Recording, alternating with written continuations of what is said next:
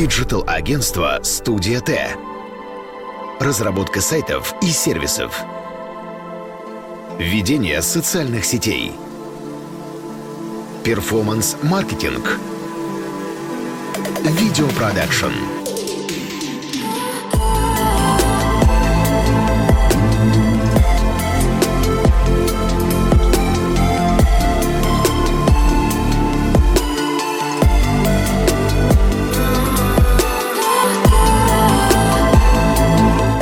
Т. Агентство с фокусом на результат. Соблюдение сроков, сильный менеджмент, отлаженные процессы. С самого начала. О, я уже знаю теперь, сколько ему лет, уже неинтересно. Давай. Антон, да, ну давай. Антон, привет. Валера, привет.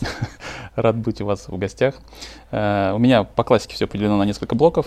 Э, Есть блок о тебе, о предпринимательстве, такой общий, о компании. Вот, давай начнем с тебя. Давай. Э, Сколько тебе лет сейчас? Мне 37 лет. Мгм. Ты москвич отсюда? А, Родился в Казахстане. Отец у меня пограничник.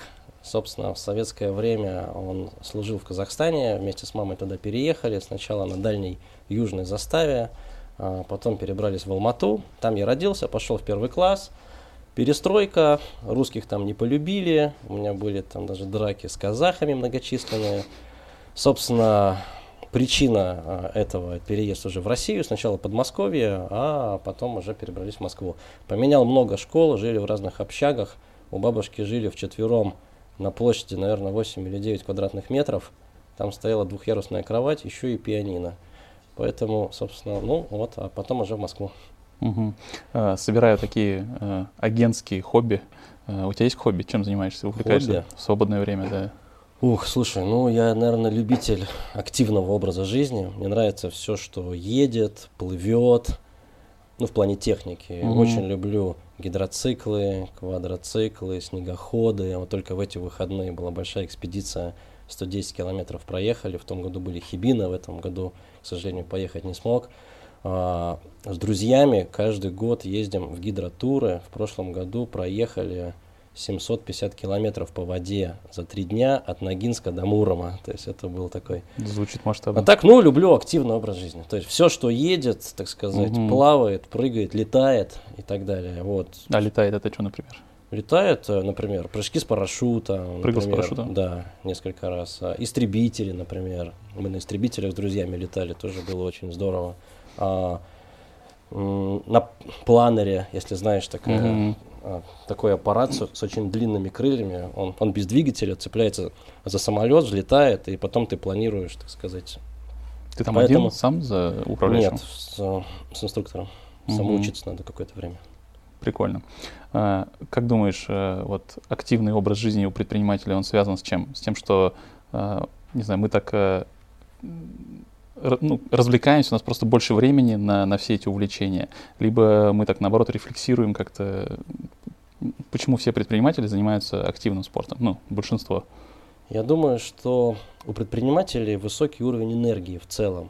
И когда ты что-то создаешь, а, любой бизнес ты что-то создаешь, ты всегда преодолеваешь огромное количество препятствий. Ты всегда борешься с несовершенством этого мира, так можно назвать, во всех аспектах, да, всегда. Мгм.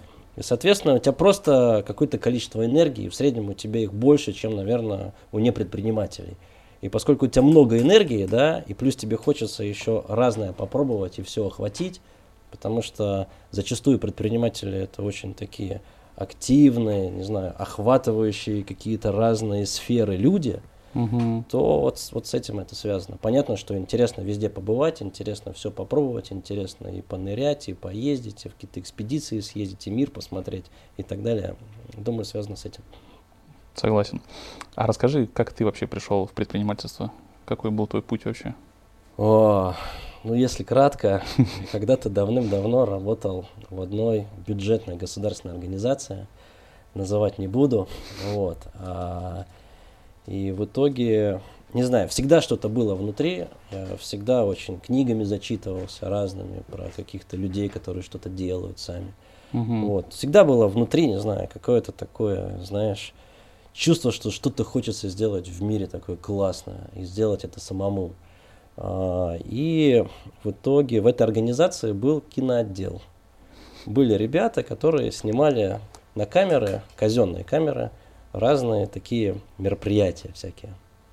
А, ну и, собственно, обычно в госорганизациях работа поставлена плохо, собственно, процентов 80 времени ничего не делали, при этом у них дорогущие камеры классные, у них станции монтажа, и они сидят как бы, ну и все, им просто отсидка идет. Ну и, соответственно, очень многие к ним обращались, типа, сними свадьбу моей дочери или сыну, как-то по своим. И они вот так вот халтурили, и в рабочее время это все монтировали, понятно. Вот, а я как-то с ними общался, и мне пришла в голову идея, думаю, блин, а чего ребята так мелко работают? Только по своим. Надо сделать сайт, запустить рекламу, э, купить там какой-то мобильный телефон с прямым номером московским. Мы, так сказать, масштабировать их бизнес. Mm-hmm. Рисков у меня не было, поскольку материальная база была, людей нанимать было не нужно, поскольку они и так уже сидят, времени свободного у них было очень много. И, соответственно, мы это сделали, запустили рекламу, пошли звонки. Я помню, я где-то там в туалетах или где-то в коридорах принимал эти звонки и говорил, да, мы снимаем свадьбы на видео. Где-то в кафе встречался с молодоженами, а, подписывал договора, даже брал какие-то предоплаты. Вот. И, собственно, вот так мы стали развиваться. В какой-то момент мы стали довольно крупным свадебным оператором в Москве. То есть у нас в пике мы снимали одновременно 10 свадеб угу. в один день. Вот. Потом, я помню, как-то мы все всем заплатили, все, все посчитали, и 100 тысяч осталось. То есть это было просто хобби такое, да? 100 тысяч осталось. Я даже пересчитал три раза. Ну как, ну все ли там, вот все, все всем заплатили. 100 тысяч. Зарплата была 30 тысяч. Я думаю, как это вообще так? Ничего себе. На свадьбах, на съемке. Ну и вот. Ну, а дальше, так сказать, э, я принял волевое решение э, и порвал как бы с госслужбой. Вот, и помню свой первый день новой жизни, когда я никому не подчиняюсь, у меня нет никакого графика, я не, у меня нет начальника. Вот, и вот так это все такой воздух свободы был, и я в него так занырнул полностью. Потом мы поняли, что от частного сектора нужно отказываться, э, только на компании переключились, стали работать с компаниями, а, в плане продакшн, видеопродакшена. Угу. Потом органично поняли, что делать видео, не делать графику, это неправильно в современном мире. А, мы научились и стали круто делать графику 2D, 3D. Потом мы поняли, что без digital а это тоже, так сказать, история неправильная, потому что ты когда создаешь контент, его нужно где-то дальше использовать. Так появилась э, разработческая компания, вернее, наше разработческое направление веб-разработка, mobile-разработка, игровые механики, которые мы сейчас очень активно развиваем. И условно, если а, мир и рынок киберспорта для B2C сегмента растет очень, уже, ну, уже вырос давно, да, он уже там в самом таком очень активном пике, то игровые механики для B2B сегмента, они сейчас только начинают расти. Mm-hmm. Вот мы, наверное, одни из первых, кто это хорошо делает. А, туда же потом пришла дополненная реальность, туда же пришли разные сложные высоконагруженные веб-системы. То есть мы создали целый ряд больших веб-проектов для очень крупных клиентов, в том числе пишем и ведем, развиваем постоянно мобильные приложения для, тоже для крупных там B2C а, клиентов, в том числе ритейла, например. Вот, потом мы Пару поняли... брендов сразу заодно назовешь? Ну, сеть магазинов Верный, например. А, потом мы поняли, что интернет-маркетинг тоже нам необходим, потому что все, что мы делаем, нужно каким-то образом продвигать. Так появилось это направление. А, и, собственно, сейчас в компании можно выделить активно три направления. Видео, видеопродакшн, а, веб и мобильная разработка, игровые механики, дополненная реальность, ну, в целом разработческое да, направление, и интернет-маркетинг. Mm-hmm. Вот так я, вот так мы коротко к этому пришли. Начиналось все с того, что снимали свадьбу. А вот э, когда ты открыл свою компанию, это какой год был? А, ну, открытие, прям юридическое лицо ты имеешь в виду? Или когда я ну, стал давай это вот э, плавное перетекание, когда ну, вот происходило. 2011 примерно. Где-то угу. 10 лет назад это все вот началось. Угу. Ну, то есть вы считаете, что вам примерно 10 лет? Да. Угу. А другие бизнесы пробовал какие-нибудь? Или вы масштабируете только вот в рамках digital а? А, мы постоянно что-то пробуем, скажем так. А, мы пробовали, конечно, разные другие бизнесы, и что мы, ну, пробовали много разное, угу. много разное, но пока что правильно и хорошо получается какие-то отрасли, которые смежные с нами, в которых мы хорошо развиваемся, мы их понимаем, и понимаем, как эти отрасли стартовать, понимаем цель, там, целевую аудиторию и что нужно делать. Угу. Вот. Ну, кон- да, конечно, пробовали. Если хочешь, могу рассказать какие-то некоторые примеры, Давай, если тебе интересно. Вкратце, да, парочку. Ну вот самый, наверное, интересный был пример, ну один, один из интересных. Это когда мы узнали, что есть такой материал, называется бентонит. Это ископаемое, которое добывается и которое очень нужно при а, литья металлов. Мгм. И когда ты льешь какие-то сложные штуки, например, двигатели автомобилей. И наша страна, она очень бедна этим бентонитом, потому что у нас он плохого качества географически. Мгм. А лучший бентонит швейцарский. Мы, соответственно, нашли самую лучшую компанию в мире, кто это делает. Ее представительство ближайшее было в Германии. Мы полетели в Германию, прямо группой, прямо с презентацией. Мы попытались договориться о том, что мы будем эксклюзивные представители этой компании в России. Они нам условно а, предварительно это подтвердили, это представительство. Вот, мы потом приехали в Россию и поехали по заводам. То есть наши клиенты это заводы, какие-то Мгм. большие такие литейные заводы. Слушай, приезжаем на заводы, например, завод в Рыбинске был, и понимаем, туда приходим, там тихий ужас, окна разбиты, там какие-то очень старые оборудования, старая техника, старая тепловильня. И мы говорим, ребята, новый бентонит, у вас будет меньше брака, будет отличные отливки. Он говорит, слушайте, у нас даже электричество никто не считает. Ну какой вообще бентонит, о чем вы говорите? Ну и вот, и так эта идея накрылась. Но мы сделали одну поставку. Мы пригнали одну фуру из Польши, 20-тонник с этим бентонитом, продали какому-то заводу, не помню, сейчас в Муроме, по-моему, находится. Вот, нам э, эту поставку оплатили, то есть вот была вот одна, так сказать, сделка прошла. Мгм. Вот, вот был очень интересный пример. Э, Я с кем не разговариваю из предпри- из предпринимателей, э, все рассказывают, что их путь, он такой начинался с детства самого, что они там с самого детства тянулись к тому, чтобы открыть что-то свое, там, что-то начинали продавать, что-то делать. Вот, ты тоже упомянул, что у тебя все время было желание что-то создать такое. Э, Как думаешь, тоже это как-то связано, или можно стать предпринимателем вообще в любой момент, в любое время, и нужны ли для этого какие-то, не знаю, особые навыки, там, может быть, софт-скиллы? Вопрос философский, мне кажется, во многом. Мгм. Но я думаю, в любом случае это набор скиллов всегда. То есть из всех моих друзей, предпринимателей, кого я знаю, это всегда некая сбалансированная система. То есть это высокая энергия, это высокая коммуникация, коммуникативные способности очень высокие. Это отсутствие каких-либо статус-кво или каких-либо таких преград. То есть если наступает преграда, самый частый вопрос там, ну и что? Ну а почему нельзя попробовать, например? А что будет, если я это сделаю? Мгм. А, и это еще очень важно, наверное, высокая толерантность к риску. То бишь, ты, наверное, меньше переживаешь сам внутри, если у тебя происходят какие-то события турбулентности. То есть ты их как-то оценил, и ты к этому готов. И, собственно, набор вот таких вот качеств, он, на мой взгляд, обязателен. То есть без, наверное, Мгм. чего-то одного из этого сложно быть успешным предпринимателем. Ну или хотя бы заниматься этим какое-то очень долгое время, потому что ты все время находишься в большой зоне неопределенности, и ты очень часто не знаешь, что у тебя будет. Придут к тебе оплаты какие-то определенные или не придут. Закроется эта сделка в таком периоде или не закроется. Сможешь ты развить Мгм. это направление, либо не сможешь. С людьми получится у тебя сделать эту команду, не подведет она тебя там, или как-то могут быть какие-то проблемы. Ну и плюс еще важное желание, конечно, что-то создавать. Например, я очень искренне люблю клиентский сервис. То есть для меня принципиально важно, чтобы все, что мы делаем, клиент был бы в полном восторге, в полном. И чтобы у него даже не было мысли, что когда появится потом похожая задача, куда он обратился. Поэтому и условно... Получается.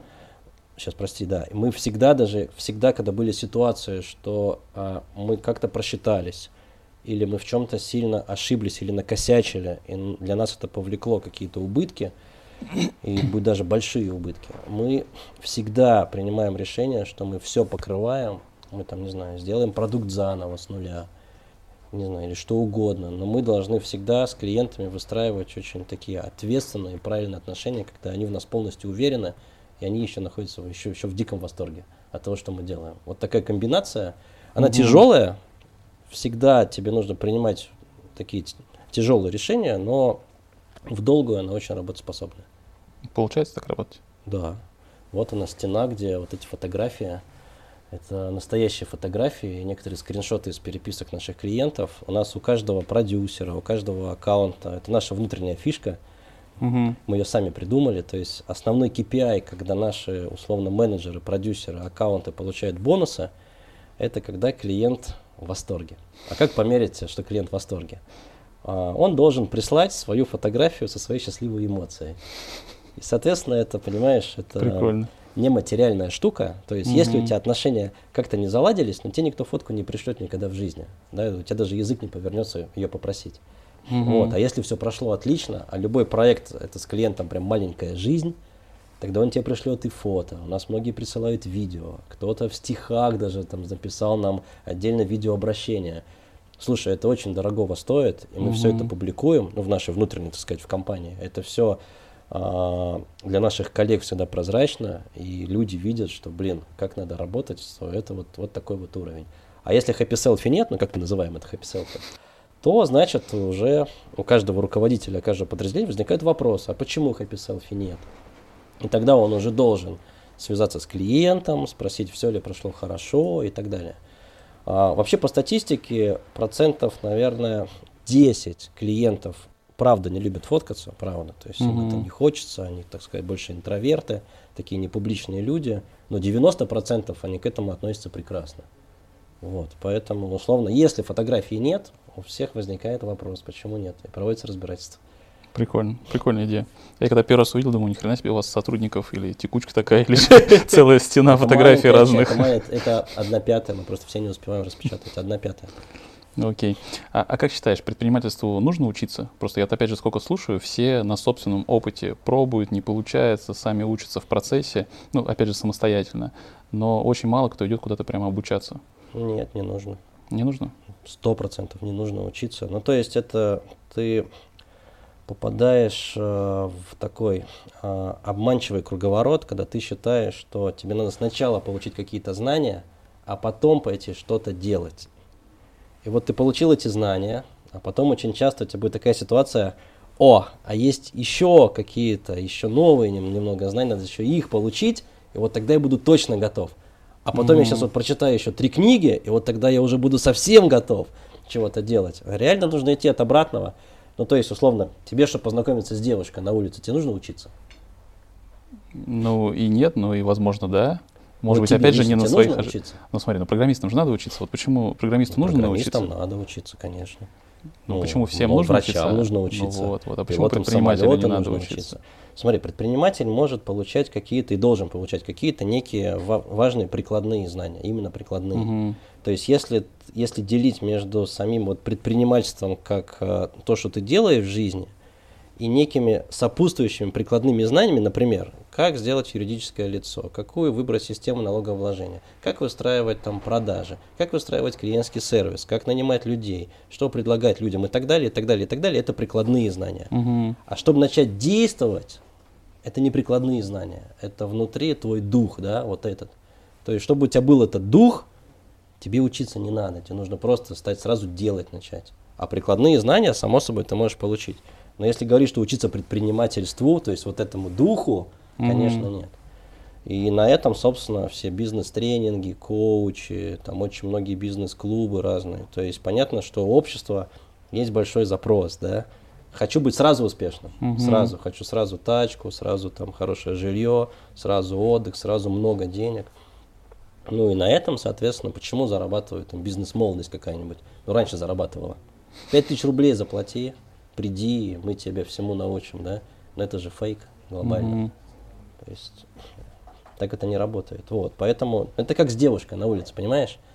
А, ты можешь придумать какие-то фразы, как не подойти, да? Ты можешь как-то классно одеться, я не знаю, может что-то еще. Но само вот это вот подойти на улице и познакомиться, да, пока ты это не сделаешь, тебя этому никто не научит. Надо просто идти и делать. Ну, с этим согласен? Согласен, да, да. А, а к консалтингу как относишься? К консалтингу? Ну, да хорошо отношусь. Ну, то есть, условно, опять же, если это профессиональные некие прикладные Мгм. отрасли, которые нужны, конечно, это, это очень важно. Это нужно очень важно знать. В каждой сфере есть очень много разных аспектов, которые нужно изучать. Поэтому Мгм. Такие дудевские вопросы. Сколько зарабатываешь? Поделишься? Ну, смотри, когда буду у Дудя, абсолютно точно поделюсь. Самый популярный ответ. Скажем так, на гамбургер с колой хватает, на картошку фри тоже, поэтому в целом не жалуюсь. Окей. А куда вкладываешь деньги? О, в свою же компанию в основном.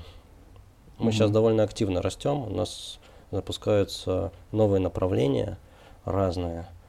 А, Мы сейчас, мы сейчас будем делать школу отдельно, потому что мы поняли, что видеоиндустрия а, очень большая нехватка кадров в разных отраслях. Там Прям- про прям школу большая. отдельно прям поговорим.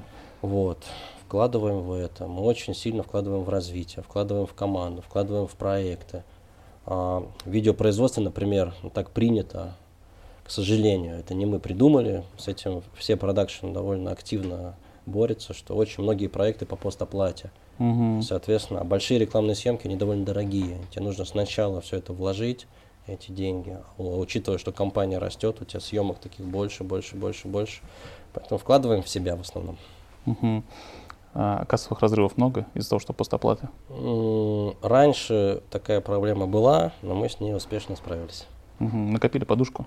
И накопили подушку, и плюс у нас есть плечо в банке, то есть Мгм. такое хорошее, у нас очень долгие отношения с банком. Ну и в целом, наверное, такая моя рекомендация, потому что мы, я, вернее, лично думал, что банки это не кредитуют, что банки это очень долго, это сложно договориться, проще где-то, если вдруг у тебя кассовый разрыв, где-то взять эти деньги быстро. А, Реально нет, реально лучше потратить время, реально лучше сделать себе какое-то хорошее большое плечо в банке. Оно может быть под залог недвижимости, например, или там Мгм. еще чего-то. Но лучше один раз пройти этот путь, и потом дальше у тебя система работает и как бы прекрасно нивелирует твои кассовые разрывы, если они есть. Ну, Я согласен, многие боятся банков и все, всей этой бюрократии, но отличный способ. Ну, условно, это займет у тебя три месяца а, Мгм. такой плодотворной работы с банком, плотной. Но через три месяца у тебя условно эта проблема уйдет. Да, и, конечно, обязательно нужно это сделать. Мгм. Давай в целом про компанию. А, Что такое Digital Lab сегодня? Сколько у вас там офисов, человек, э, направлений? Ну, про направление ну, ты уже я, я про сказал, направление да. уже рассказал. Нас примерно 60. Ну, говорю примерно, потому что мы, так сказать, Мгм. растем. А, направлений у нас три. Офис у нас э, один, но у нас довольно много сотрудников работают в других городах на, на full тайме. То есть они в штате находятся у нас, Мгм. вот, но условно находиться они могут там где угодно. У нас есть ребята из Питера, из Тулы, из Беларуси, из города Гомель, например. Вот, Мгм. А это поэтому- какие специальности? а, Это режиссура монтажа, это motion дизайн, это веб-разработка. Мгм. Получается работать с удаленщиками? А, Хороший вопрос на самом деле. А, Получается, но довольно редко можно поставить это на полную систему. То есть, чтобы человек мог с тобой хорошо работать удаленно, он должен тоже обладать набором качеств. Он должен быть очень ответственный прежде всего, и он должен сам относиться к этой к работе, как к своей постоянной работе, а как к Мгм. некому фрилансу, где тебе просто из монитора два раза в месяц падают деньги. Вот. И когда он понимает, что это твоя компания, это твой коллектив, а, надо иногда приезжать на наши общие мероприятия, иногда общаться очно, тогда это получается. Мгм. Но в целом, почему говорю хороший вопрос, когда пришла пандемия, понятно, что все на удаленку ушли, и, грубо говоря, понятно, что все сначала перепугались, как будет, что будет, сейчас все разрушится, ничего не произошло, все стало нормально, мы так проработали три месяца, потом дольше, еще потом три, да, но мы поняли, что долгая удаленка, долгая удаленка, к сожалению, связи разрушаются между сотрудниками, между компанией. И люди реально, когда она в долгую, относятся к тому, относятся так, что они фрилансеры, как, ну, такие просто постоянные фрилансеры. Мгм. Они к компании никак не относятся, да, и просто им из монитора выпадает два раза в месяц деньги, и все, и вот эти связи теряются. Поэтому мы против постоянной удаленки. У нас такой гибридный вариант. То есть ты можешь ходить в офис сколько-то дней в неделю, или постоянно, или сколько-то ты можешь там не ходить, но тебе важно предупредить об этом своего руководителя обязательно, чтобы он знал, где ты. У нас в компании есть еще такая, не то что традиция, а, а, такая фишка, что ли, да. То есть у нас штрафов нет никаких, но од- один из видов штрафов, один из видов штрафа не маленький. То есть у нас у каждого сотрудника есть базовое время прихода на работу. И вот если его нет в это базовое время, а он должен был прийти, и не предупредил никого, и мы не знаем, где он, угу. 500 рублей фонд Хабенского, пожалуйста, отправляешь. Вот. И, ну, это как, как бы крайне редкая история, да, но как бы, тем не менее, вот так она должна работать, потому что с человеком может что-то случиться, он может заболеть, можно на него рассчитывать и так далее, и так далее. Угу. Ну и в целом это раздолбайство, мы считаем, и, и, и, так быть не должно. То есть только какой-то форс-мажор может к этому привести. Угу. А с удаленными ребятами почему, в принципе, работаете? Из-за пандемии или нехватка здесь кадров? Ну, они хорошие специалисты, очень. И они по разным причинам не могут переехать. У них там дом, семья, друзья mm и так далее. И они хорошо работают. У них там жилье, например, да, у них там все как бы сложилось уже. И для них переезд это, ну, зачем? Москва это более дорогой город, во-первых, да, это, это стресс большой, у многих дети есть, да, поэтому, но если человек относится ответственно, удаленщик, и воспринимает тебя как, как твою компанию, и так себя ведет, периодически приезжает, то тогда все работает. Но просто mm-hmm. этот, эти случаи более редкие.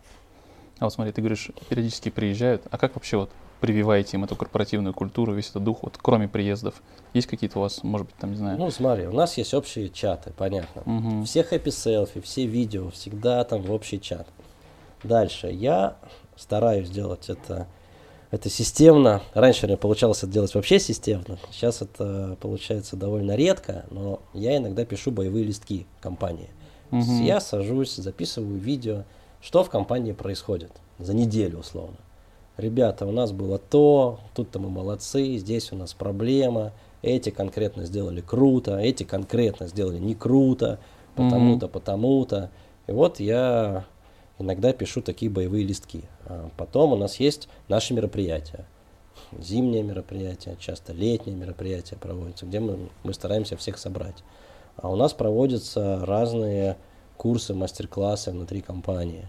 Это тоже очень здорово, например, когда арт-директор рассказывает для продюсеров, для там, дизайнеров, как устроен мир графики, пайплайны графики, как mm-hmm. правильно работать, как строится рендер, как, как вообще все настраивается, что такое композ, что такое там рендеринг, что такое shading, lighting и так далее, и так далее.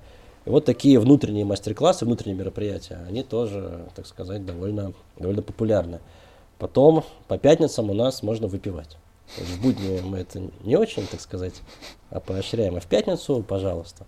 Кого дни рождения и так далее. Все ребята собирают. В общем, э, у нас, если честно, фантастический коллектив, реально фантастический. Я когда прихожу, то есть я с абсолютно каждого человека искренне уважаю, искренне люблю.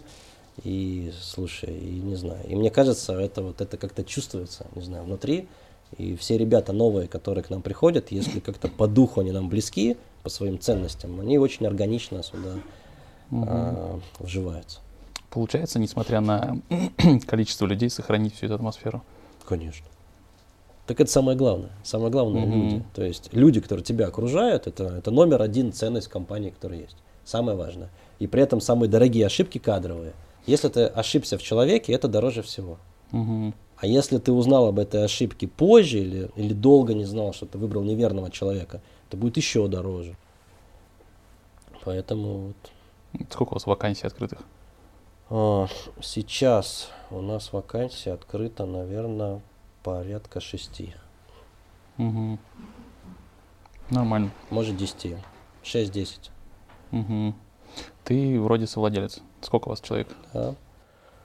А, нас э, основных партнеров, если брать продакшн, двое. Если брать digital и интернет-маркетинг, трое. У нас есть еще наш третий партнер. А, и мы в целом, я сторонник такого, что люди, которые с тобой работают долго, либо люди, которые хотят расти, либо люди, которые к тебе пришли, и ты в них веришь, и хочешь с ними идти в долгую, чтобы компания ассоциировалась с ними, mm-hmm. то мы сторонники того, чтобы их тоже делать партнерами. И у нас есть два таких кейса. То есть у нас э, условно люди, которые, которые сейчас руководят продакшеном операционно, они относительно недавно тоже стали партнерами. Uh-huh. И они к этому относятся как абсолютно своему. Это их бизнес, они понимают всю ответственность. И слушай, это, это очень круто.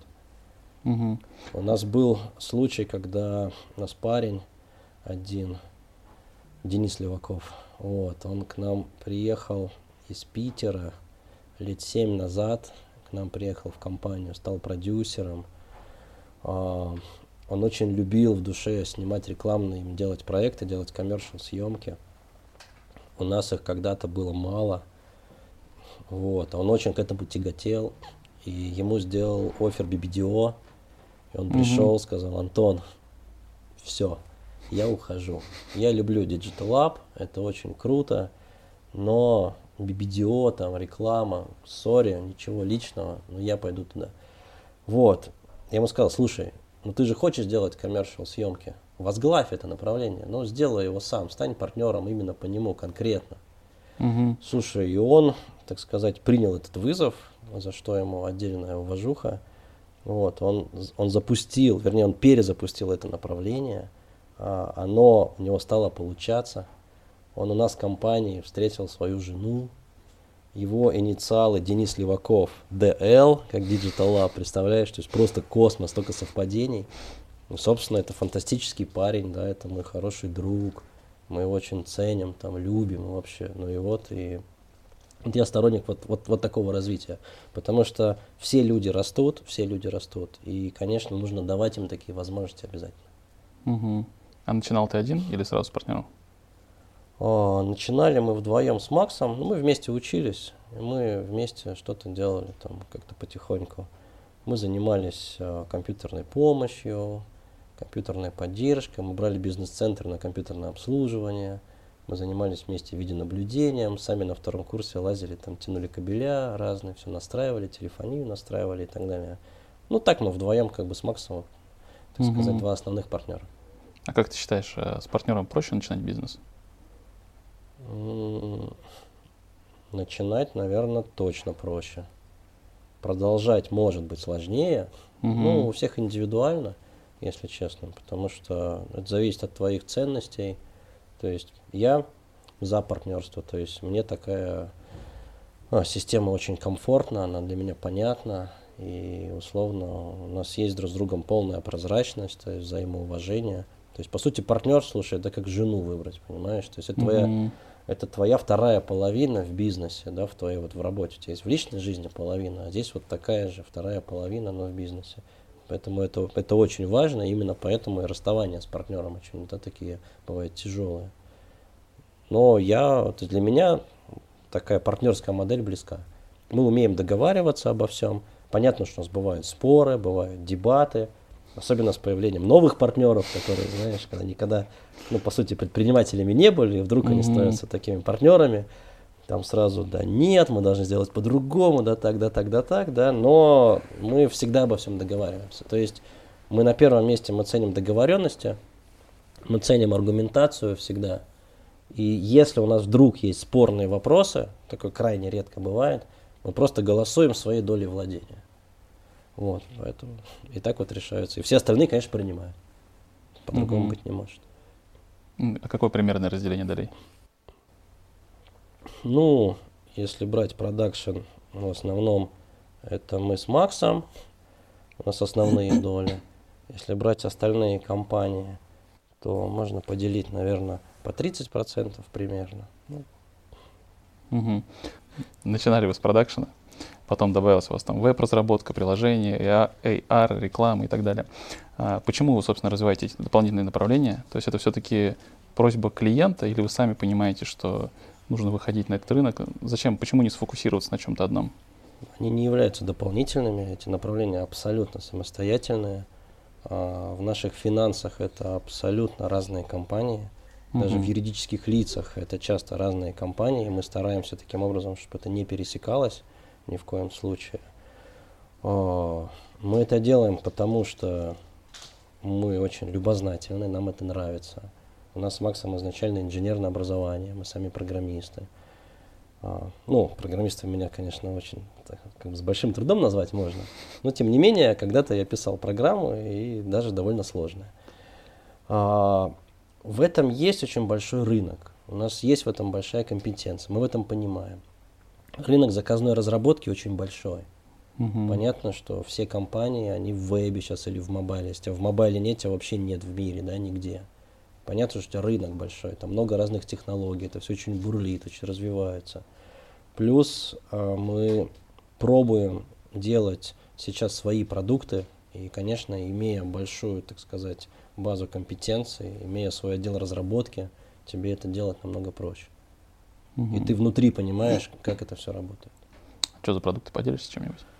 Ну, пока, наверное, нет. У нас сейчас есть один интересный продукт. Он должен в ближайшее время выходит в сторы. Вот, должен сначала выйти, потом обязательно везде в социальных сетях я обязательно поделюсь. Угу, окей. А если взять э, в таком финансовом процентном соотношении, то какие услуги сколько занимают в прибыли? Ну, наверное, 40-40-20 примерно. То есть продакшн, разработка 40-40%, наверное, интернет-маркетинг меньше всего. Но мы его позже всего начали. И в интернет-маркетинге у нас а, фокус на то, что на аналитику, на некий такой очень индивидуальный узкий подход, то бишь у, у ребят, которые там работают, высокие, высокие компетенции в знании разных инструментов интернет-маркетинга, и они не просто куда-то льют бюджеты, угу. как делают очень многие крупные агентства, а, а мы наоборот, здесь наша компетенция провести глубокую аналитику и а, использовав целый ряд разных инструментов, где-то их смычев, где-то смычев разной аудитории с разных инструментов, дать клиенту максимальный результат. И у нас очень часто получается так, что прогнозная стоимость лида а, оказывается даже не, а, в смысле, выше, чем, чем реальная стоимость. Хотя обычно бывает наоборот. Окей. Okay. А, а не кажется тебе, что вы таким образом, ну, как бы распыляетесь, распыляете фокус, и сложно понять, в чем вообще ваше сильное преимущество? Нет, не кажется, потому что у каждого направления есть свои звезды-лидеры. Uh, угу. У продакшена есть генеральный директор прекрасный Валерия Кудинова, у продакшена есть коммершал партнер Денис Леваков. Они делают эту работу намного лучше нас, намного лучше. У, у разработческого направления есть Максим Зайцев, который прекрасно это все ведет. У интернет-маркетинг направления есть Антон Старченков. То есть у каждого, у каждого есть свои звезды-лидеры. И, если честно, очень часто, если мы туда влезаем, мы даже больше мешаем. С внешней стороны, для клиента, не кажется, что вы становитесь менее понятными? За зачем к вам можно обратиться? Нет, не кажется, потому что по каждому направлению, во-первых, это свой рынок, Например, рынок видеопроизводства, ниша, и рынок разработки – это все-таки разные рынки. Это разные команды у клиентов очень часто, но при этом клиенты бывают одни, правда. Угу. И наоборот, клиенты знают, что к нам можно прийти с разными задачами, для них это очень часто удобно. Но при этом каждое направление для своей ниши абсолютно самобытно, там, яркое. И такой проблемы точно нет. Видеопродакшн — основная ваша якорная услуга, с которой начинали? С которой начинали. Угу. То есть сейчас она сейчас не... не является основной, но то есть смотри, а, видеопродакшн это абсолютно отдельная компания. Угу. Как компанию смотреть нужно. Мы сейчас, наверное, одни из, э, из топ-продакшенов. Мы много снимаем коммершал. У нас есть компетенция в 3D графике, в 2D графике, в motion дизайне, в режиссуре монтажа мы для клиентов мы делаем все, что э, нужно в плане контента. То есть это могут быть внутренние истории, это могут быть внешние истории, разный брендed контент всевозможные, разные корпоративные истории, рекламные истории, продуктовые истории и так далее, и так далее. А, мы умеем делать сложные вещи, как видеомейпинг, например. Uh-huh. Мы можем делать сложные графические истории, под сложные пространства и так далее. То есть у нас там высокая компетенция очень именно в создании контента. Угу. Плюс, если нужно, то мы, мы пишем креатив. У нас есть целый такой как бы креативный хаб вокруг нас. А, понятно, что когда это коммершал история, это всегда очень часто работать через агентство, и, конечно, креатив агентский, у нас такой компетенции обычно нет. Вот. Но если это корпоративная история, конечно, мы всегда практически пишем креатив тоже. А, Веб-разработка с мобильной разработкой это прям отдельная компания. Она mm-hmm. занимается разработкой, она занимается играми, да, то есть у нее свои клиенты, свои бизнес-процессы, свои финансы, свое бюджетирование и так далее. И также интернет-маркетинг. То есть сказать, что а, у нас есть некая якорная услуга основная, я сейчас не могу, но мы начинали, правда, с видеопродакшена, это было основной услугой, но сейчас это, ну, как группа компаний, если можно сказать. Угу.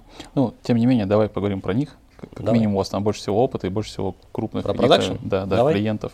Да. А, Я небольшой какой-то региональный заказчик, а, хочу себе ролик рекламный, там, не знаю, на полторы-две минуты. А, Сколько мне будет это стоить? Очень усредненно. Ну, вот ты как пришел, говоришь, я хочу машину, сколько будет стоить? Ну да, да. абсолютно Я, я- я к этому и веду, что для большинства клиентов, таких небольших, видеопродакшн это такая темная лошадка, как, как SMM. Типа SMM это SMM-щица, а на самом деле SMM это целая команда. Вот давай поймем, что такое видеопродакшн. Ну, Снятие вот этого небольшого полторы-двухминутного ролика с хорошим качеством. Что это такое вообще? я бы пошел с другой стороны немножко. Мгм. То есть я бы у тебя спросил, какие у тебя цели для начала, чего ты хочешь добиться, какой у тебя, какой у тебя должен быть финальный результат. Мгм. Ты мне про него расскажешь, понятно. А, И я, понимая, а, какой продакшн тебе лучше всего сделать для твоего финального результата, я тебе расскажу, как его лучше сделать. При этом я буду двигаться маленькими шагами. То есть я тебе покажу разные референсы, я тебе скажу, что от чего зависит, что на что влияет, что можно сделать. Вторая штука, у нас все очень прозрачно. Для клиента в том числе. Все позиции прозрачно. Мы не делаем так, что ролик там полторы минуты стоит столько-то. У тебя будут написаны все позиции, будет обоснование, почему нужна эта позиция, сколько она стоит, что будет, если ее не брать, например, чем мы рискуем или что мы не получим и так далее. И при этом у нас нет, я на самом деле этим довольно горжусь, что у нас нет а, какого-то ценового ценза. У очень многих продакшенов крупных, если у тебя нет трех миллионов, можешь вообще не подходить. Мгм. У нас такого нет, то есть у нас есть проекты за 10 тысяч рублей, 20 тысяч рублей там, и так далее.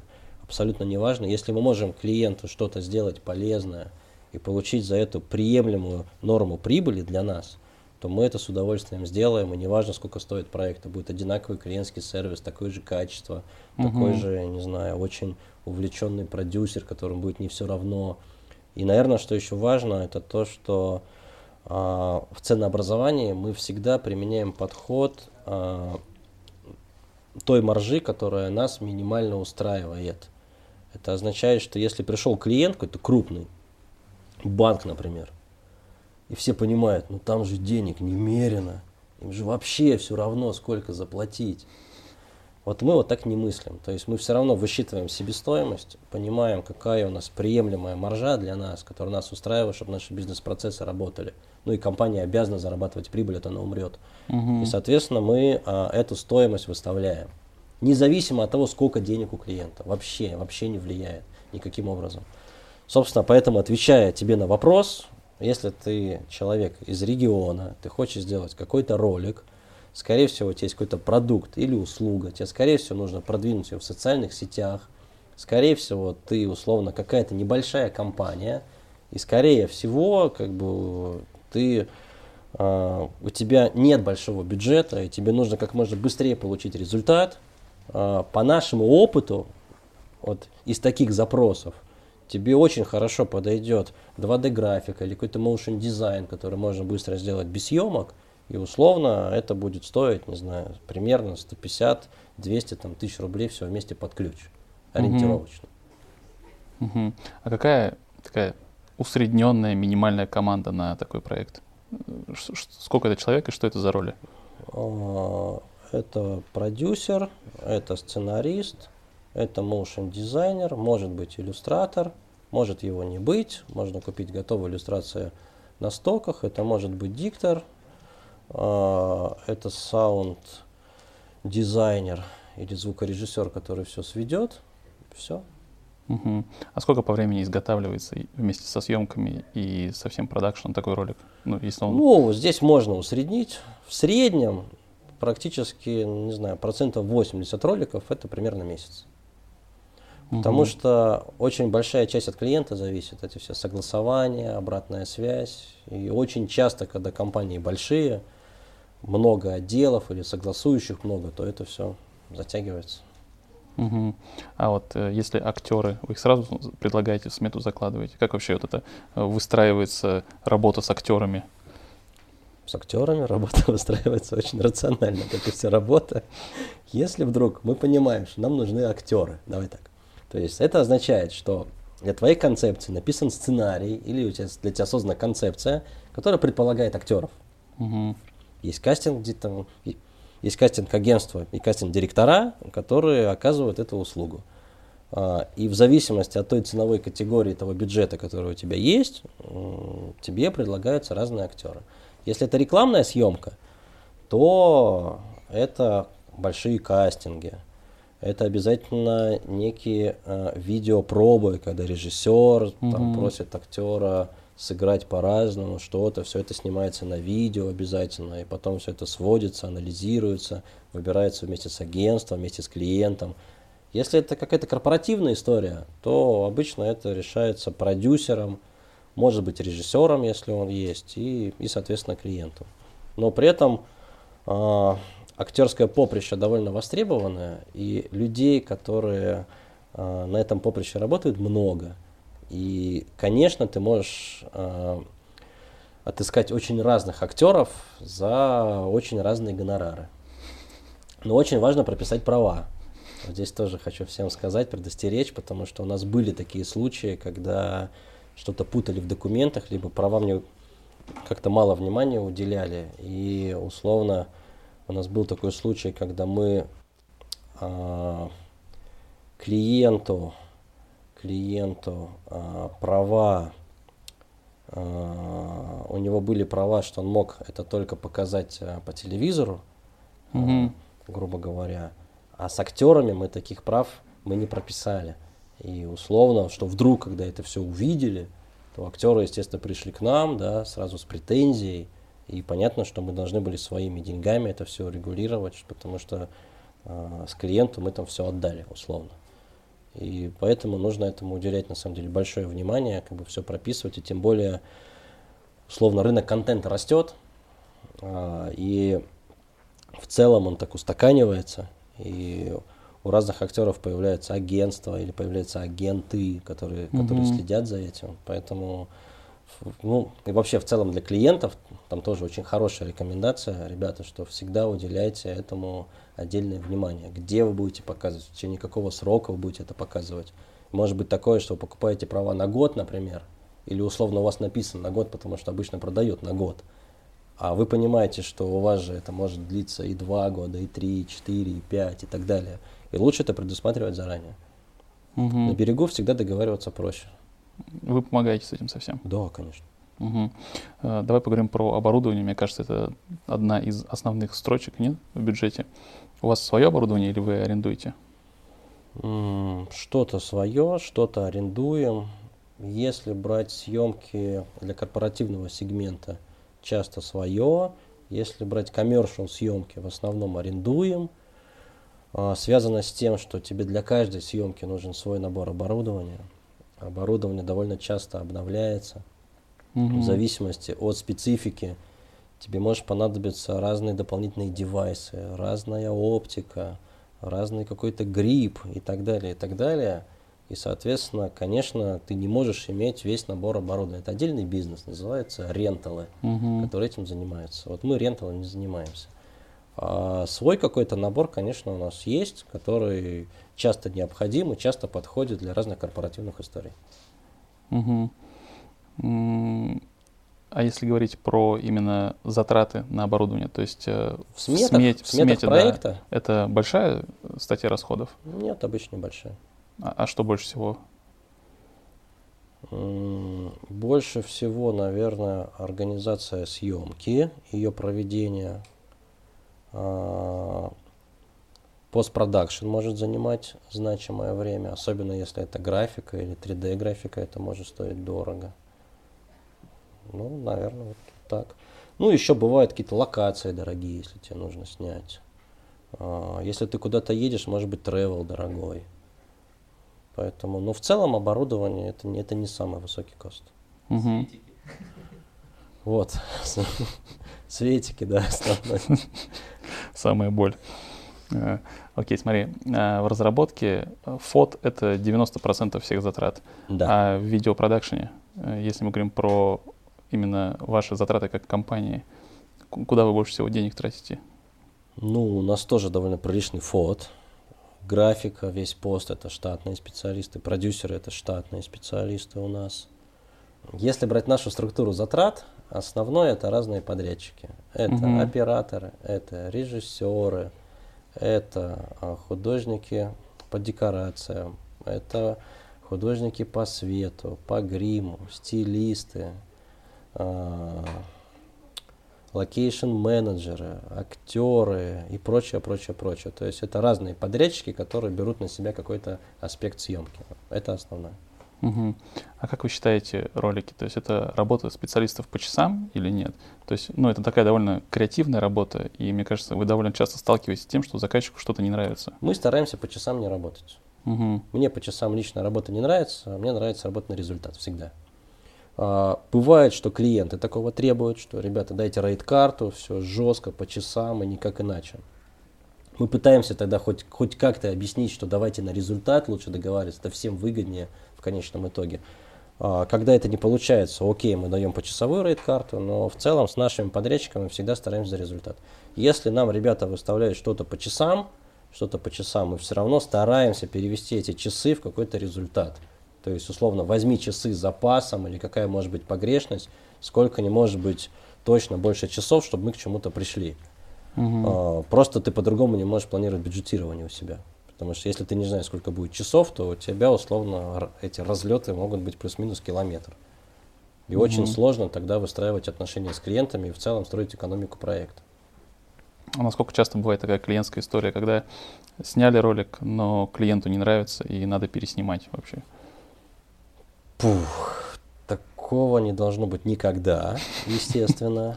А, эта история крайне редкая, крайне редкая. А, про одну могу рассказать. То есть мы снимали что-то для Яндекса в Ростове.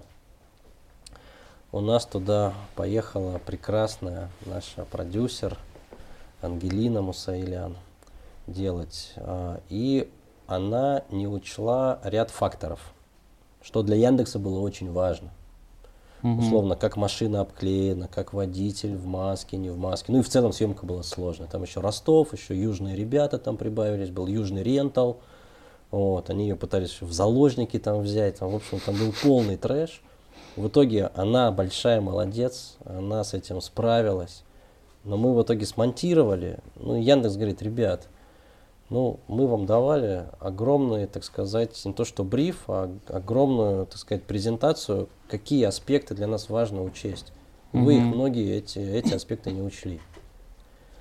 А, мы для себя понимаем, что это провал, провал. А, мы что делаем? То есть мы просто, мы заново стартуем проект. Мы говорим, ребята, сори, мы все за свои деньги заново с нуля переснимем. Мы заново туда полетели. Ангелин туда опять полетела.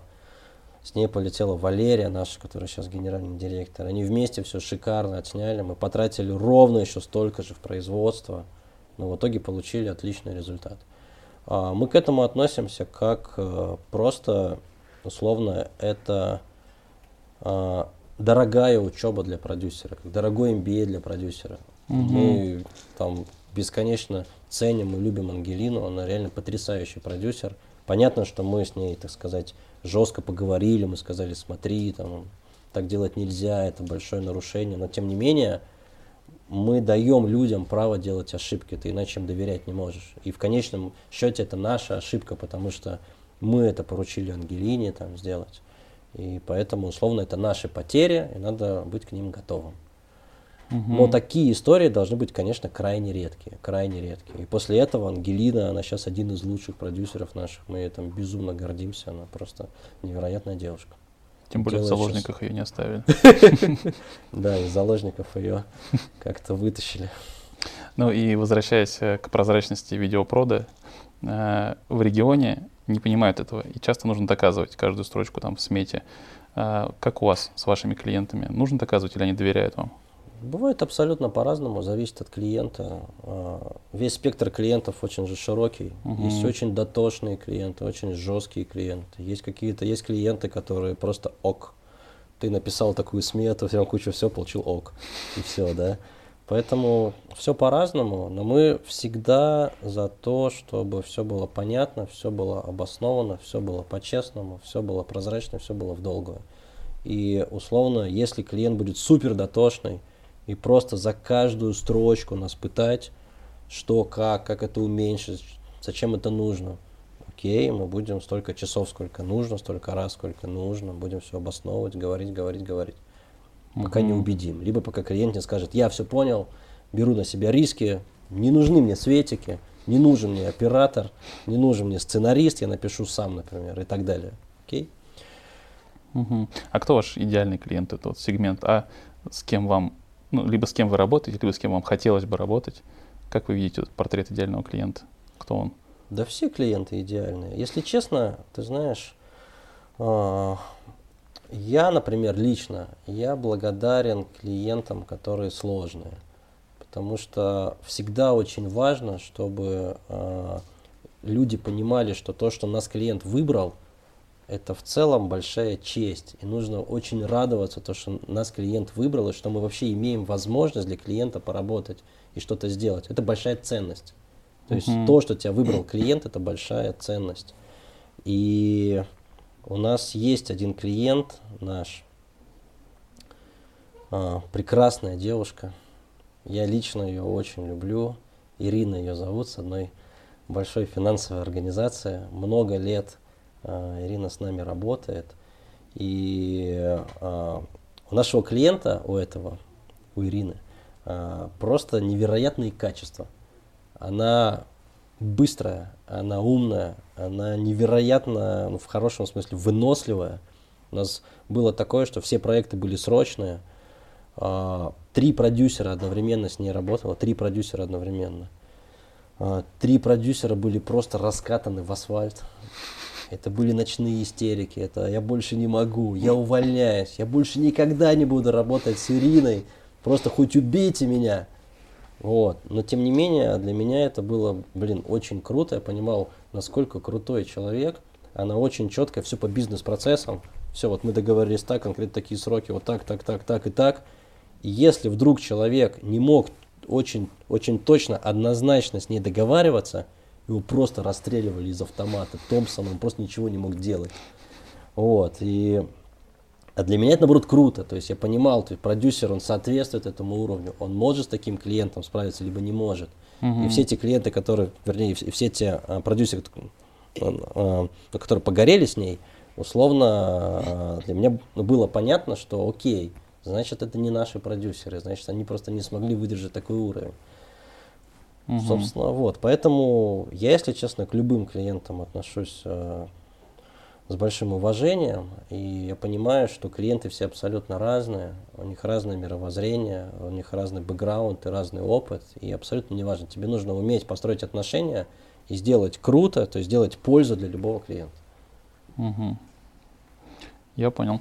А какая в разработке, я знаю, какая рентабельность считается нормальной. А какая нормальная рентабельность в видеопродакшене и какая у вас рентабельность? Ну, 20-30%. То есть примерно да. такая же, как в разработке. Угу. А часто, вот ты говоришь, что вы с клиентами выстраиваете отношения в долгую, и даже если что-то не нравится, вы переделываете, вот летели переснимать. Насколько это частая история, что вам приходится вылазить в минус и что-то доделывать это ради должна вот быть этого? редкая история. Ну, это, должна быть, но... Это зависит от э, продюсирования, либо от проект менеджмента. Угу. У нас написана целая библия продюсирования. То есть мы за много лет так сказать, своей потом, кровью, мы столько ошибок набили. Мы написали прям целую Библию и условно, если ты работаешь согласно этим принципам, у тебя просто не получается совершать ошибки. Например, uh-huh. есть теория маленьких шагов, ну или как там в разработке agile, да. Uh-huh. То есть ты всегда идешь маленькими итерациями, которые можешь показать. На каждой итерации ты свой фокус подстраиваешь. А учитывая, что мы производим какие-то творческие продукты, которых никто до этого не делал, такого конкретно ролика никто до этого не снимал ни разу еще, да, он абсолютно уникальный творческий продукт. Понятно, что ну, ты же не можешь, так сказать, как-то клиент об этом сказать, а какой он будет.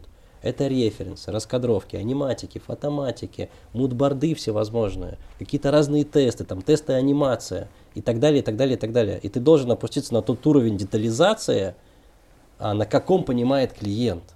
Угу. И тогда ты с ним абсолютно синхронишься, и, соответственно, тогда у тебя уже нет, так, нет такого уровня проблем. Второй, Мгм. например, это принцип однозначности коммуникации.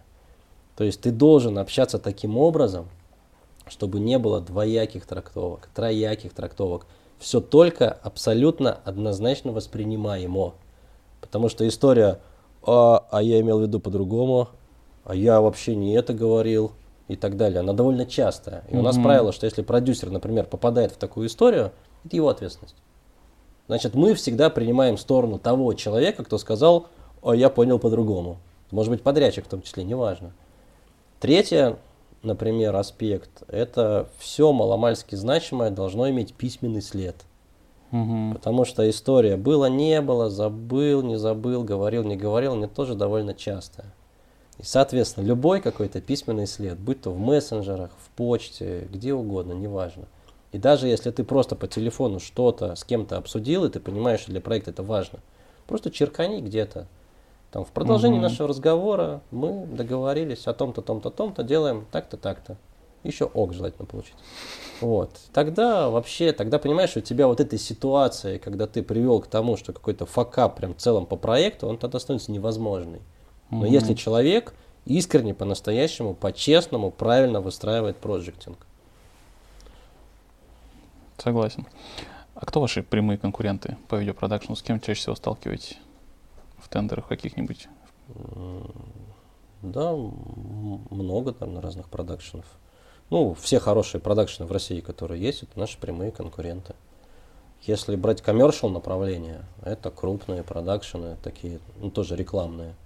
Парк, Базилевс, Хайп, Фреш, Ярче, например, ну, которые в голову сейчас приходят. Угу. Рабочее название бюро, стереотактики. Если брать корпоративный сегмент, кстати говоря, и сегмент графики, здесь намного меньше у нас конкурентов, как мне кажется.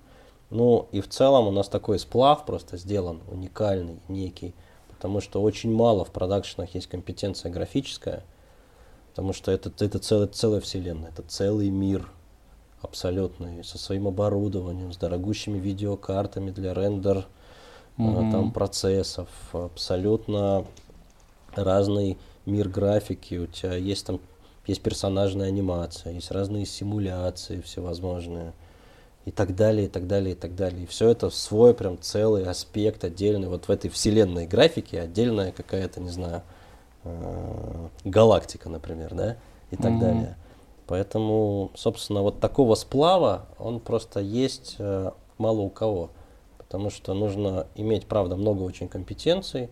Мы очень долго собирали ребят 3D-шников, это прям такие бриллиантики, а, чтобы научиться делать круто 3D, разбираться в программах в разных, уметь это делать, то тебе нужно довольно много лет. То есть нельзя просто так раз там начать и сразу делать это. Тебе нужно, Мгм. правда, в этом разбираться. Плюс это еще некий сплав технического склада ума и творческого. Ты должен делать не просто что-то сложное, да, а ты должен делать это красиво еще. А, соответственно, людей, которые умеют красиво, и плюс они умеют сложно технически, их вообще мало.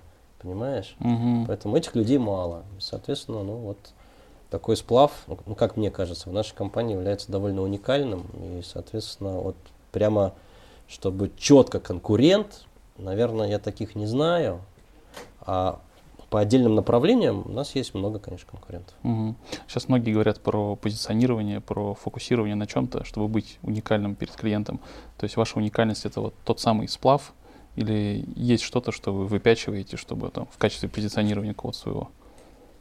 Наша уникальность заключается в том, что мы можем, если брать продакшн, например, решить любую продакшн задачу для клиента с учетом всех технологий и технических визуальных решений, которые есть, с учетом креатива самым лучшим, честным, прозрачным образом.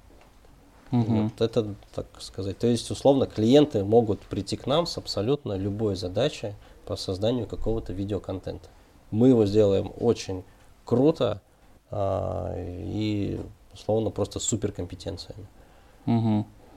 А по, мерках, по, по меркам Москвы вы большой продакшн? По меркам Москвы, я думаю, довольно большой. У нас все часто удивляются, что у нас в штате 9 продюсеров.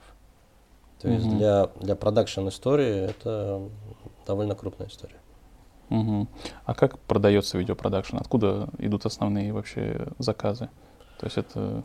Ну, работа в долгую, понимаешь? То угу. есть ты все делаешь для того, чтобы в следующий раз, когда клиент, когда у клиента появится такая задача, чтобы он вспомнил того продюсера, кто с ним этот проект делал, причем именно конкретно продюсера. Даже, может быть, не компания. Ну, компания, понятно, он ее mm-hmm. и так знает, но чтобы он обратился лично к продюсеру. И мы эту историю, наоборот, поощряем. И, как бы, собственно, нам очень редко звонят ну, там, на городской телефон, например. Понятно, у нас есть входящие заявки, там пишут на почту, пишут в Facebook, иногда звонят. Но самое Частая история это когда обращаются к нашим продюсерам, которые когда-то уже делали проект либо для этого клиента, либо этот клиент кого-то посоветовал и там потом пришли к нему. Угу. И немножечко про HR. То есть с рынком разработки там примерно понятно, как дела с кадрами, а с видеопродакшеном, как, как с кадрами в Москве? О, ну, смотря с кем, наверное, смотря с кем. 3D-шников хороших мало. Моушен дизайнеров хороших ну, наверное, их побольше, причем значительно побольше. Но тем не менее, все равно талантливый motion дизайнер это довольно большая ценность. А что касательно продюсирования, когда ты на Headhunter выкладываешь вакансию продюсера, она получает самый высокий отклик. То есть количество откликов просто сотни приходят постоянно. Продюсеров, или кто себя считает продюсером, очень много. Но отыскать того, кто нужен именно нам, кто нам близок по ценностям, по своему опыту, по своим скиллам, их мало очень. То есть у нас конверсия примерно из 100 человек отбирается 10 в подумать mm-hmm. на HeadHunter. Из 10, например, 1-2 доходят вот очно ногами. Это про продюсера или в целом? Про продюсера. Uh-huh. Про продюсера. То есть, грубо говоря, из 100 а, качественно отработанных заявок примерно можно брать на работу одного-двух человек. Угу. Вот. А чем вы привлекательны для соискателя? Для продюсеров, например? Или для ну, кого? например, для продюсеров, да. Всем. Самый лучший в мире продакшн. Раз. Два. У нас фантастический коллектив, у нас офигительные клиенты, у нас классные проекты. И у нас очень крутая система финансовой мотивации, когда продюсер зарабатывает с чистой прибыли проекта. И, и получается, что у продюсера он находится, знаешь, между двумя такими штуками. То есть, с одной стороны, он должен получить хэппи-селфи. Обязательно. Mm-hmm. Хэппи-селфи нет, никаких бонусов нет, бонус ноль. Вот. А с другой стороны, он получает с прибыли. То есть он должен так, так сказать, рационально и тонусно составить смету, чтобы никому не переплачивать, со всеми договориться на какие-то фиксы и так далее, и так далее, потому что от этого зависит прибыль непосредственно, и, собственно, его заработок. Mm-hmm. Понимаешь, да? И он должен при этом для клиента сделать классно. Вот продюсер все время находится в поисках такого баланса.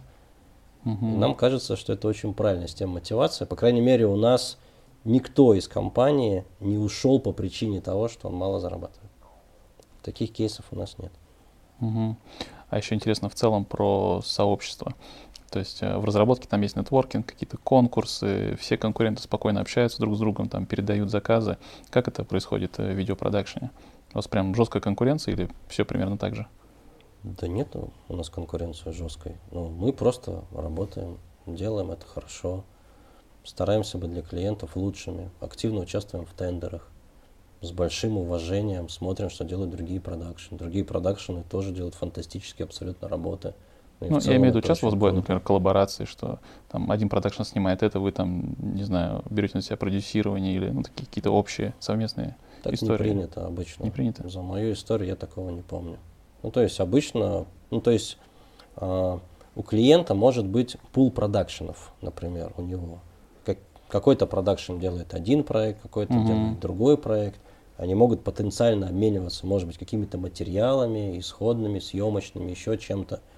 Но вот так, чтобы продакшены объединялись в какую-то коллаборацию и что-то вместе делали, ну, творческие работы, может быть, а так для клиентов обычно нет. Угу. Понял. А, вы тут заикнулись, что делаете школу свою. собираемся. Да, расскажи. Мне самому интересно, потому что мы сами тоже там у себя в городе будем делать офлайн школу. Расскажи вашу историю. Это офлайн, онлайн и ну, чуть-чуть подробностей. Пока что мы только ее делаем, пока я подробности особо сказать не могу, но просто мы видим, что на видеорынке есть э, перекос очень большой, когда сильно не хватает ряда специалистов. И, а, зайти туда сложно, угу. потому что непонятно, где этому учиться потому что классические высшие учебные заведения очень часто этому не учат, или учиться нужно очень долго, или они практику не дают. Ну, то есть это с реальной жизнью плохо сопоставимо, с реальной работой. И условно мы, когда этот перекос есть, то мы, и, мы от него страдаем, и от него очень многие страдают, потому что есть некоторые исполнители в дефиците. Если дефицит, соответственно, это получается дороже, это могут быть какие-то условия некомфортные для продакшенов. Вот, и поэтому, ну и в целом было бы здорово, чтобы индустрия бы развивалась, чтобы она была бы как-то более открыта на вход туда разных специалистов. Вот поэтому мы в эту сторону активно смотрим. Угу. А хотя бы примерно кого планируете обучать? Каких специалистов? Есть какой-то пул примерный? Ну, давай я пока раскрывать не буду, но я угу. думаю, мы через э, недолгое время об этом публично объявим. Угу. А, стоимость обучения, особенности, пока Еще ничего не трогаем. пока в процессе формирования, да. Угу. Окей, сейчас помечу кучу галочек. А вы, кстати, обучать собираетесь в первую очередь для себя или все-таки для рынка? Для рынка. Угу. Нет, для себя в том числе. Мы лучших возьмем себе, конечно. Угу. А вы собираетесь сами обучать или привлекать кого-то? И сами привлекать. У вас есть внутри люди, которые будут обучать? Ну, просто у нас кого обучать, конечно, есть. У нас просто в компании сложно кого-то заставить выступать, обучать, что-то передать. Это прям такой через боль сопротивления происходит. Все. Не, ну это должно быть. Нет, ну смотри, преподавателем может быть далеко не каждый. Это, это как предпринимателя, понимаешь? Mm-hmm. Это желание с кем-то чем-то делиться, что-то объяснять. Это же тоже такое, знаешь, это, это качество личности. Далеко, далеко не каждый может быть преподавателем. У тебя в школе наверняка были предметы, где ты ходил с удовольствием, и, и такие преподаватели так рассказывали, ты этим зажигался, да, тебе mm-hmm. это было интересно. А были наверняка преподаватели, которые что-то бубнили себе, и ты ходил там, ну, блин, понятно, как бы надо идти, но от этого удовольствия не получал, тебе было неинтересно. Ну, и, и, и так же везде, да, то есть, условно, если есть люди, у которых есть к этому тяга, то ты просто дай ему немножко, так сказать, просто помоги ему туда направиться. Дай ему с этого немного денег заплати или сколько-то, да, и он будет тебе благодарен, и, не знаю, с удовольствием пойдет это делать и почувствует себя очень значимым и ценным. А есть люди, которым просто это не нужно. Но мы считаем, что это должно быть так, чтобы давать максимальную пользу и знания, прежде всего, учащимся. Угу. Поэтому мы из набора наших сотрудников и просто людей с рынка, каких-то крутых, мы просто наберем самую лучшую правильную комбинацию. Если кто-то есть у нас, конечно, мы возьмем в первую очередь наших кто к этому способен делать, и может делать это круто. Кого у нас нет, мы возьмем с рынка. Угу. Мы вот сейчас открываем школу, и тебе не кажется тоже, что это уже такая поднадоевшая всем история, что повсюду эти курсы, курсы, научись, пройди это, пройди вот это? Ну, в видеоиндустрии не кажется. А, ну, и вообще в целом, ну это же не просто так происходит. То есть понятно, что классическое образование – за современными технологиями сильно не успевает. Угу. Это же факт, да? Ты не можешь нигде взять э, классически образованного интернет-маркетолога. Сейчас их не существует. Хотя бы потому, что у тебя все рекламные инструменты очень быстро меняются, развиваются, новые опции появляются всевозможные и так далее, и так далее. И нужно быть вот в этой теме. Ровно поэтому сейчас очень многие вообще не хотят получать высшее образование. Угу. То есть у нас есть ребята без высшего образования, которые абсолютно осознанно говорят, да нафиг оно мне нужно. У нас работал программист, которого схантил Яндекс. Вот, а он был без высшего образования. У него розовые волосы, как, как, как он к нам пришел. Он абсолютно талантливый программист, он очень крутой кодер. Но он говорит, ну а зачем мне высшее образование нужно? Я, я умею круто кодить. Я, я, я там просто потеряю время. И, собственно, это тоже такой вопрос, да, он довольно а, такой дискуссионный. Угу. Понятно, что высшее образование дает некую базу, фундамент, способ мышления, инструментарий мышления и так далее. Но тем не менее, это во многом правда потеря времени, очень большая. И, собственно, если ты делаешь какую-то школу хорошо, если ты реально даешь какую-то пользу, просто очень много инфобизнеса здесь, угу. который, который заточен просто на получение максимальной прибыли. И учитывая, что инфобизнеса много, да, то понятно, когда ты говоришь о какой-то качественной школе, то, соответственно, она может затеряться в этом инфобизнесе. Но тут уже вопрос твоего позиционирования, ну, да. твоей работы, что, ребята, ну, мы по-настоящему делаем хорошую школу. Поэтому я думаю, что, так сказать, шлейф какой-то может быть, но те, которым по-настоящему это нужно, если ты даешь, правда, качественную школу, почему нет? С практикой угу. особенно. Такой назрел дискуссионный вопрос. А как ты думаешь, высшее образование будет успевать э, за всеми этими технологиями, или вот это альтернативное образование заменит все-таки какое-то такое прикладное высшее? Я не знаю, но мне лично, например, нравится концепция школы Летова когда, ну это вообще в целом американская система, когда у тебя есть базовые предметы фундаментальные, которые ты должен знать, и у тебя есть огромная матрица всего того, что ты можешь попробовать. Кибернетику, роботостроение, выращивание растений в парниках, я не знаю, рисовать, там, писать картины, лепить из глины и так далее, и так далее, и так далее, да. И условно получается задача школы выявить вот потребность ребенка, в чем он сильнее, чем все остальные дети, вот в чем у него есть таланты, да, к чему он тяготеет больше. И, соответственно, вот такая концепция образования, вот мне в целом, я считаю, что она, она правильная и больше подходит современному миру. Потому угу. что ты вот этой матрицей можешь охватить очень много современных аспектов и углубляться именно туда, что тебе интересно и в чем ты получаешь большое удовольствие, в чем бы ты хотел развиваться. Поэтому ну, мне кажется, что будет вот подобная система востребована, образовательная. Но в целом какие-то узкоспециализированные курсы на что-то направленные, они, конечно, всегда будут иметь место быть. Потому mm-hmm. что все развивается, технологии развиваются, какие-то мастер-классы, какие-то там серии лекций. Это же круто. То есть круто узнавать всегда что-то новое и как-то совершенствоваться. Mm-hmm. Согласен. А у вас еще есть, э, ну или было агентство талантов. Это живая история? С, полуживая, наверное, можно сказать. Расскажи это как подробнее, раз что это такое. история кадровой ошибки. То бишь мы его сделали, наверное, одни из первых. Это было в основном режиссерское агентство. То бишь какая была идея? То есть, э, например, э, в Штатах есть история, что у разных творческих специальностей есть свои агенты.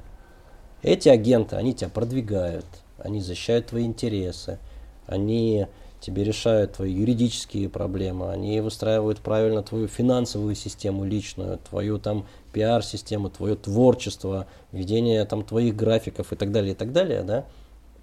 И это классно, потому что, правда, потому что режиссеры, они это талантливые очень единицы, да, это, это, это большие творческие люди, и они должны быть сфокусированы на своем, да, на своем деле. И для них ведение переговоров, подписывание разных договоров, учитывание разных аспектов в договорах, что, когда, как, при каких условиях, какие права в том числе, mm-hmm. Уплата налогов, например, юридическое сопровождение, когда вдруг что, если кто не платит и так далее. В целом продвижение их на рынке, чтобы о них узнавали, если это какие-то молодые режиссеры, да, это разная помощь в их творческих работах, не только финансовая, например, помочь им с графикой им дать, или помочь им с location ом, или помочь им с разными другими людьми их объединить, или с какими-то особыми проектами и так далее, и так далее. Угу. Получается, что вот режиссер, попадая в такое агентство, получает просто 360 такой набор классных вообще абсолютно плюсов, да, полная синергия. И вот мы, условно, года два или два с половиной или три назад, не помню сейчас, придумали такую историю, ее стартанули, она стала быстро развиваться, мы наняли руководителя агентства талантов, вот. А потом, когда, причем эта история была финансово неприбыльная, мы два года туда вкладывали, вкладывали, вкладывали все. И через два года она примерно вышла в ноль, какой-то в небольшой плюсик, и как только мы вышли в плюс, как только все сформировалось, режиссеры сформировались, репутация сформировалась, а, руководитель решил, что это его агентство. А это очень личная история, потому что угу. руководитель агентства талантов, она же основной агент. У нее были еще там еще две девушки в подчинении.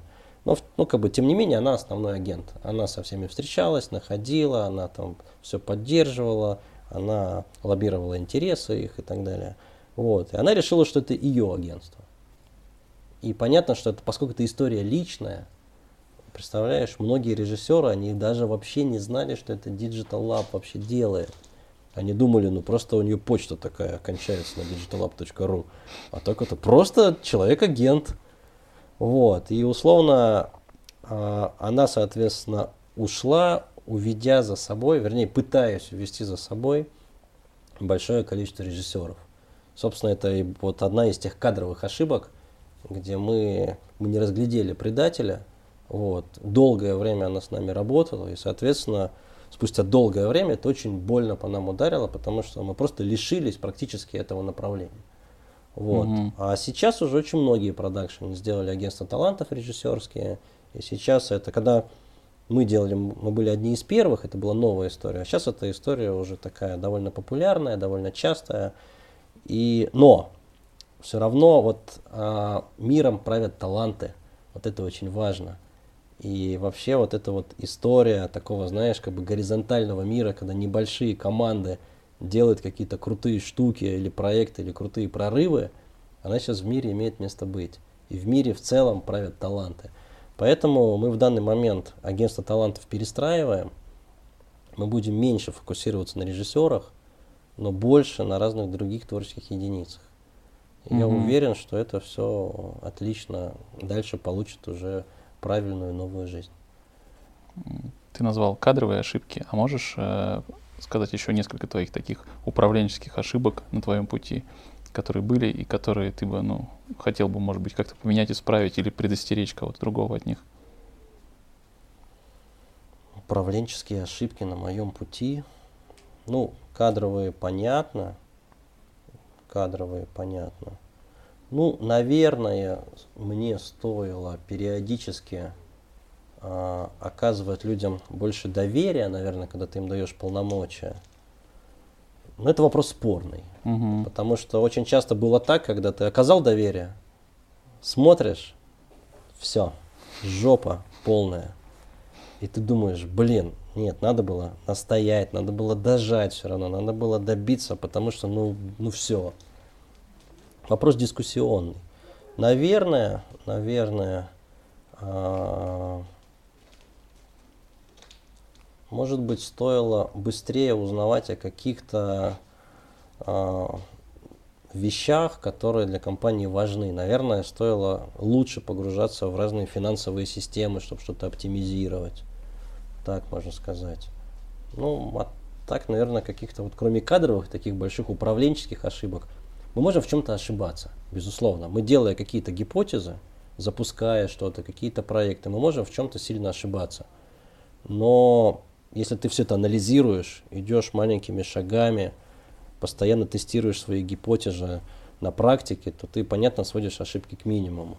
При этом э, нельзя не ошибаться, это абсолютно нормально. То есть, если ты не будешь пробовать что-то делать новое, или другое, то ты вообще не будешь развиваться. Будешь просто станешь каким-то нишевым товарищем, больше ремесленником, наверное, будешь делать одно угу. дело круто. Но это не моя история абсолютно точно. Угу.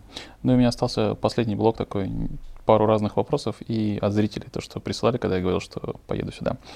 А, я вот, как ты говоришь, талант, талантливый видеограф из региона. А, что мне, вот я такой с горящими глазами, с желанием, там, не знаю, изменить этот мир, куда мне идти работать или что мне делать, с, с чего мне вообще начать? О, или пиш, путь только пиши, это свое агентство? Пиши всем продакшенам, звони всем продакшенам, будь очень настырным. На самом деле, настырные люди, не знаю, ну, мы к ним очень хорошо относимся, прямо очень круто. Например, мы недавно взяли одного продюсера в штат нового, мы ее собеседовали год назад, она нам не, не понравилась. Мы ей сказали честно, что у тебя такие, такие, такие слабые стороны.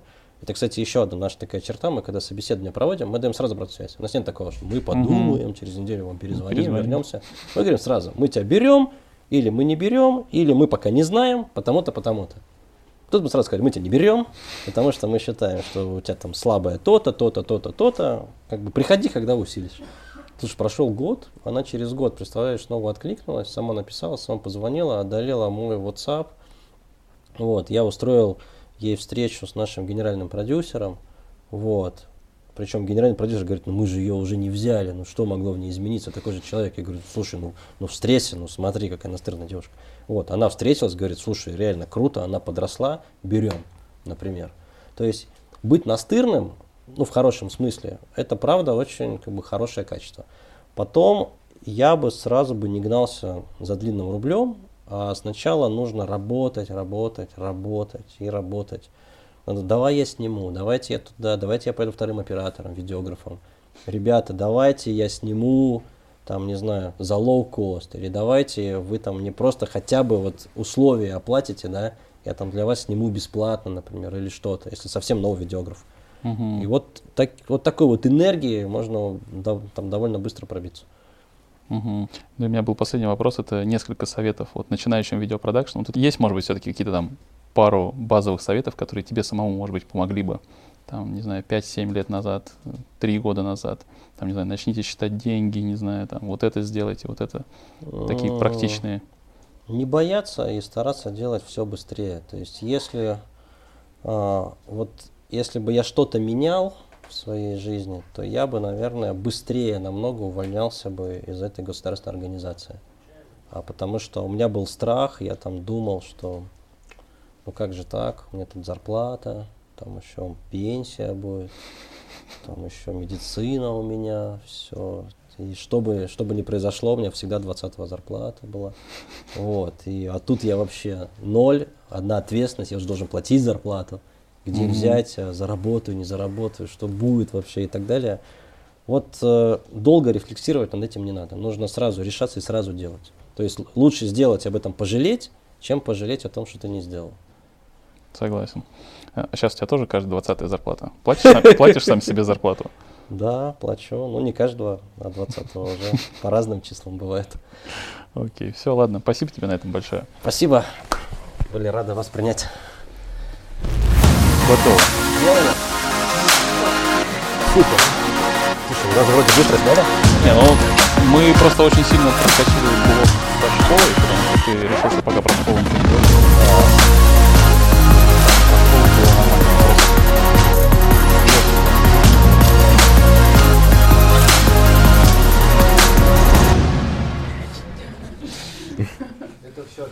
Сейчас, подожди, надо, надо сделать вот так. Да, да, да. Сразу интеграция. Я должен сделать, подожди, вот так.